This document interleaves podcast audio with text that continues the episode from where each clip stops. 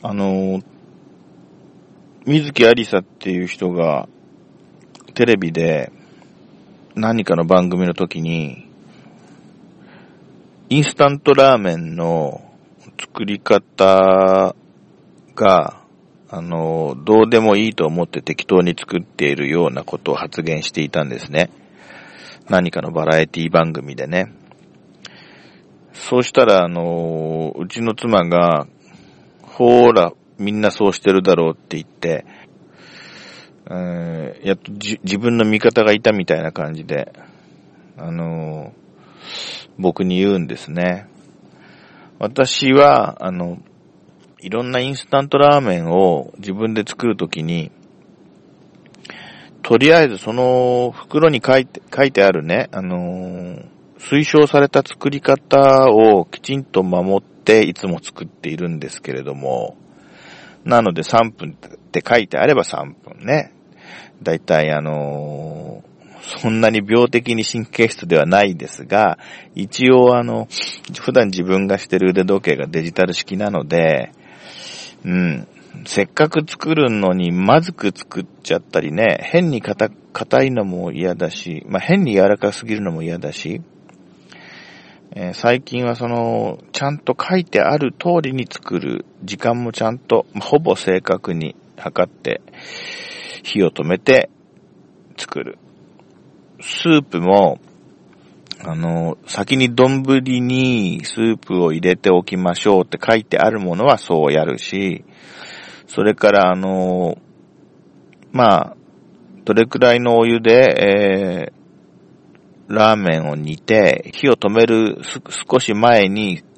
鍋にスープを入れてくださいって書いてあるのはそうしてます。もう最近はですね、ちょっとあの、ちょっと不真面目になって、あの、そのラ、ラーメン作った鍋を洗うときにできるだけあの、簡単に洗いたいっていうところがあって、えっと、ラーメンの中にそのスープを投入するせよって書いてあってもちょっとまあ真面目に守らないで丼の方に入れて、そのラーメンの煮汁とラーメンを入れるときにかき回しちゃって、えー、スープにしてというやり方を取ってることもあります。あともう一つ一石二鳥なのはあの目分量で水を多く入れすぎちゃったときに鍋にですね、えー、その段階で調節できるからっていうところもあるんですが、はい。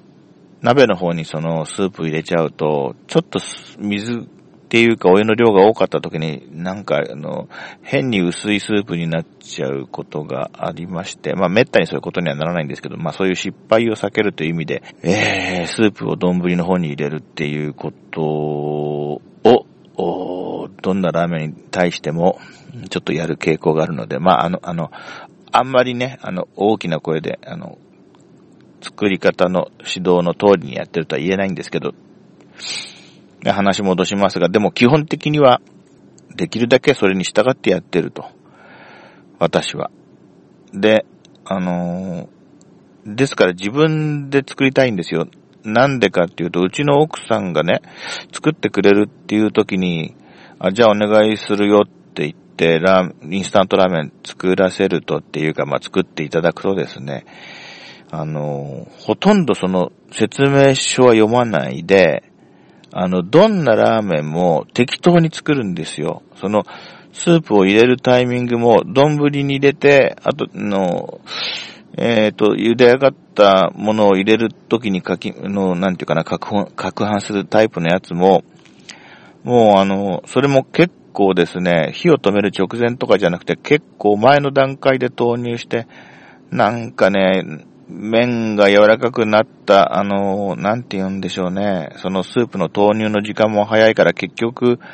変に麺にスープの味が染み込んだ、あの、鍋焼きうどんチックなラーメンになったりね。うん、そこまで言うとちょっと大げさですけど、まあ、そう、そういう傾向のあるラーメンを作ってくれちゃったりして、で、それに対して私が、なんかこれ、どうのこうのってね、どうやって作ったのなんて言うと、えー、しどろもどろなんで、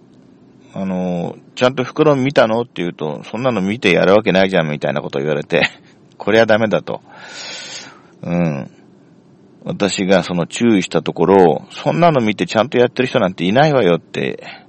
おっしゃるわけですが、あの、いやそんなことはないと思うよと一応反論していたわけで、そんなところに水木有沙さんがあの適当に作ってますという話をしたもんだから、まあ鬼の首を取ったようにっていうと言い過ぎですけども、まあそれに近い雰囲気でほーら見ろみたいな感じで言われまして、まあ、その瞬間からその私もその水木有沙っていう人のそのラーメン作りの態度の怠慢さにですね、あの軽い反感、まあ、怒りまでいきませんけども、まあ、軽い反感を覚えたわけで、まあ、自分的には水木有沙さんっていう人がどういう人か、その自分のある一定の物差しでね、分かった気がしておりますね。それでは、さようなら。